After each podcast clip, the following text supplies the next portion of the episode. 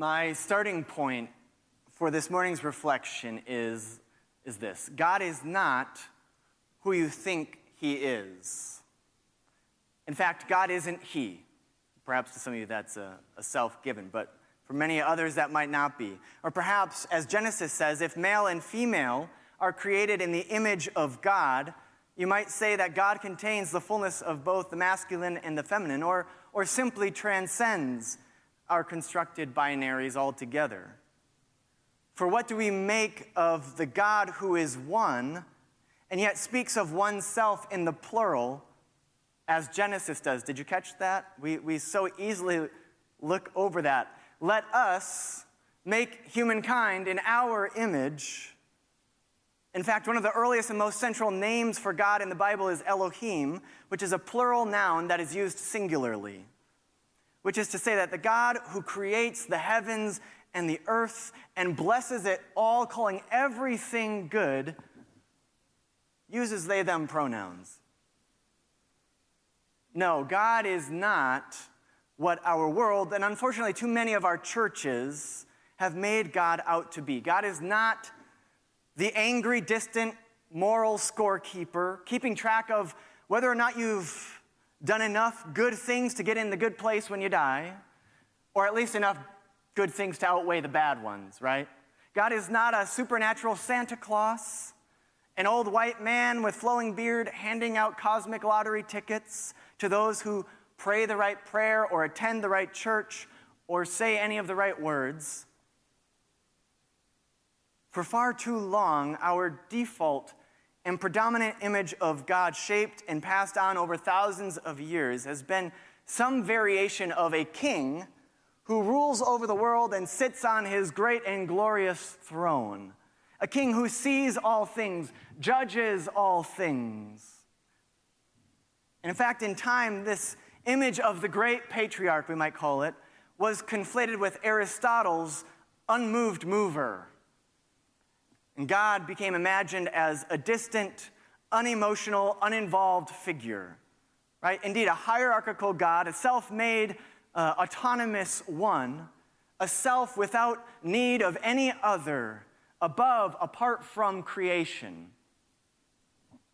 And I start here this morning as, as an invitation to open ourselves to the ways in which we, as Christians, in our world, how we have made God over in our image, and the destructive implications that it has had for us in our world. And here's the kicker as I thought about that this week. Unfortunately, this image of God, I think if we're being honest with ourselves, is operative even for those of us who would say we don't believe in it. Right? Even for those of us who don't intentionally believe in this God, He is still there still in our imagination, haunting us from the shadows. The life of God, Aristotle said, must be like the very best of human lives. Or to quote the great, uh, great feminist theologian Elizabeth Johnson, the symbol of God functions, which is to say, how we imagine God will ultimately influence and shape what we imagine to be the highest good on earth what we strive to emulate, to reflect in our own relationships and in our own world, right? Be like Christ, put on Christ, right? How we think and imagine God matters. For Aristotle and some theologians, God must be the unmoved, uh, must be unmoved by creation and what happens here. From what, you know, the ecstatic joys we talked about earlier to the great sufferings, God must be unmoved I love this quote. Because the value of a thought depends on the value of what it is a thought of. And so, if God were thinking of anything other than himself, he would somehow be degraded. So, he, and the imperial God is always he, right? He must only be thinking of himself, the supreme being, and his life is a thinking of thinking. Before we get lost too far in that, it doesn't take it doesn't take too much imagination here to connect how this image of God also reified and deepened and entrenched our world's ideas or ideals of masculinity, right? As man as the head, the ruler, thinking elevated above emotion, men as removed from, refusing to engage in the complicated realm of emotions, except perhaps to shut them down. A twisting of Genesis 1, too many churches and theologians have effectively said, yes, men and women are created in the image of God. It's just that man bears a little bit closer resemblance to his father. The, the eminent 20th century Jewish rabbi and philosopher Martin Buber once said that the word God is the most heavy laden of all human words. None has become so soiled, so mutilated. Just for this reason, I may not abandon it. Just for this reason, I may not abandon it. In Richard Rohr's book on the Trinity, whose, whose title I stole for my sermon, so if you want to read more about this, I encourage his book by the same title. He writes I'm convinced that beneath the ugly manifestations of our present evils, from political corruption to ecological devastation, warring against one another, hating each other based on race, gender, religion, or sexual orientation, beneath all of this, the greatest dis-ease facing humanity right now is our profound and painful sense of disconnection. Disconnection from God, he says, certainly, but also from ourselves, from our bodies, from each other, and from our wider world. And he says this fourfold isolation is plunging us as a culture, as a species, into increasingly destructive behavior for no real relationship can be nurtured, can be honored, can be sustained within this model of being, of the unmoved mover, of the great patriarch, right? Which makes it one of the most fundamental challenges facing us today. As much as we might want to leave God and all talk of God behind, I think if we're honest with ourselves, we know that it's not possible because it's there regardless of whether we want to engage in it or not. And it's shaping our world. As much as we might want to keep God out of politics and the social realm, keep God within the walls of a sanctuary or within our own private rooms, it isn't possible. As odd as it might sound, given everything that I've said this morning, then, I believe that that one image, one of many, more on that next week, but one image of God that can help us move toward a hopeful new future is actually one of Christianity's most ancient and uh, foundational ones, the Trinity, right? I know it seems on the surface the focus of it, right? So much emphasis has been given to this impossible mathematical formula at the heart of our faith. Somehow, God is emphatically one, and yet, make no mistake about it, also a multiplicity. Three, God isn't one then? No, God is perfectly one, but also not exactly one. And God is not exactly three, but, but yes, God is three. So, two disclaimers as we get going this morning in this direction because I know that this room is full uh, of skeptics, which I honor and love, by the way. That's just fine with me. But first, too much theology has placed, been placed in this realm of abstract philosophy, right? Like doctrines, dogmas, you just put it at a bullet point and confess it, and that's, that's that. That's all you need to do. But the Trinity is not a paradoxical mathematical formula to be worked out nor is it an abstract doctrine to be confessed. At the heart, it is something else altogether. Second, rather than starting here, or as I mentioned earlier, with the question of, well, yeah, but there's still, if Jesus is somehow a part of this, and do I really believe that Jesus was God? And does that mean I believe in a virgin birth? And how do we, is that really possible? And then if that's not possible, how do we get to the Trinity? And instead of all of that, again, those are all good and legitimate we can circle around that another day. But instead of starting there and saying, therefore, I can't believe, there's nothing in this Trinity, nothing in this God thing for me, rather than starting there, I think it's most helpful to place, uh, to center this question by returning to the fact that our thinking of God is ultimately an attempt to say something about our own highest ideals for our own lives, but also for the world. And if you return to the historical context, the matrix in which those early Christians arrived at this concept of Trinity, what they were grappling with in a world of increasing diversity, cultural mixing, was this question uh, was this main emphasis God is relationship. Being is fundamentally relational, they were trying to insist.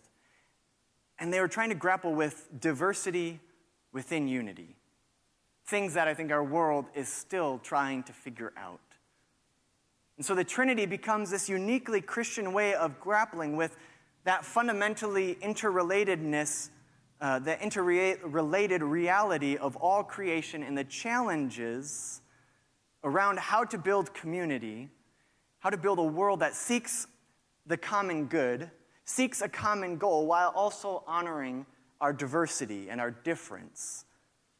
For within the Trinity, they emphasize our three unique and distinct persons who are also somehow perfectly one. Artists have long taken this literary image of three in one and visualized it as both a, a circle dance or as communing around a table. And from these, what we arrive at is a God, is an invitation for each and all of us that resists the notion of being an autonomous, self made individual separate from others. We are already in relation to everyone and everything else, including that which has gone before us and that which will come after us. And so the question before us as we figure out our own lives is not will we choose to be in relationship, but what kind of relationship? What effects is our action or inaction having on others? It is not, does our nation's beginning so long ago continue to shape us today for the better or worse, but rather how. Like any authentic relationship, the Trinity also presents a way of knowing and being that is fundamentally involved, fundamentally engaged, participatory. Like love, right? There is no way to a real knowledge apart from participating in that flow, apart from giving yourself to it. You can pontificate about it, but until you've actually given yourself to it, you don't know anything about what it really is. So, too, we are called into a deep knowing born of connection rather than mere abstract ideas formed in an armchair at a safe distance, right, from the messiness of life. We are called to get involved with one another Fundamental to relationship, to learning and growing in and through relationship, is vulnerability. It is a recognition that our boundaries, as much as we might want to set them as walls, concrete walls, or big fences, our boundaries are permeable. And that we are changed, we are affected by the action or inaction of others. We are shaped by what is offered and what is withheld. And so to say that God is perfect relationship, perfect community beyond a binary, beyond a duality, beyond two, instead of an unmoved mover, is to recognize that we need each other. And thus to challenge us to think seriously about what is needed in order for real relationship or a set of relationships, a community, to flourish. It is to recognize that in order for the whole to flourish, the community, each and all of its parts, each person, must flourish also. Which is to say that the vulnerability that results in a profound openness to one another in community must be met with profound mutuality. Again, there are boundaries between persons in the Trinity and in our human relationships. that must be honored. Differences remain. Unique identities are honored as the very means by which we can say we are one in any meaningful way. And it's from this, this sort of notion of divine interrelatedness that led Dr. King in his letter from a Birmingham jail to emphasize that we are all inextricably interwoven in a single garment of destiny. That whatever happens to one, wherever it might be across the world, indirectly happens to me, affects me, affects all of us everywhere.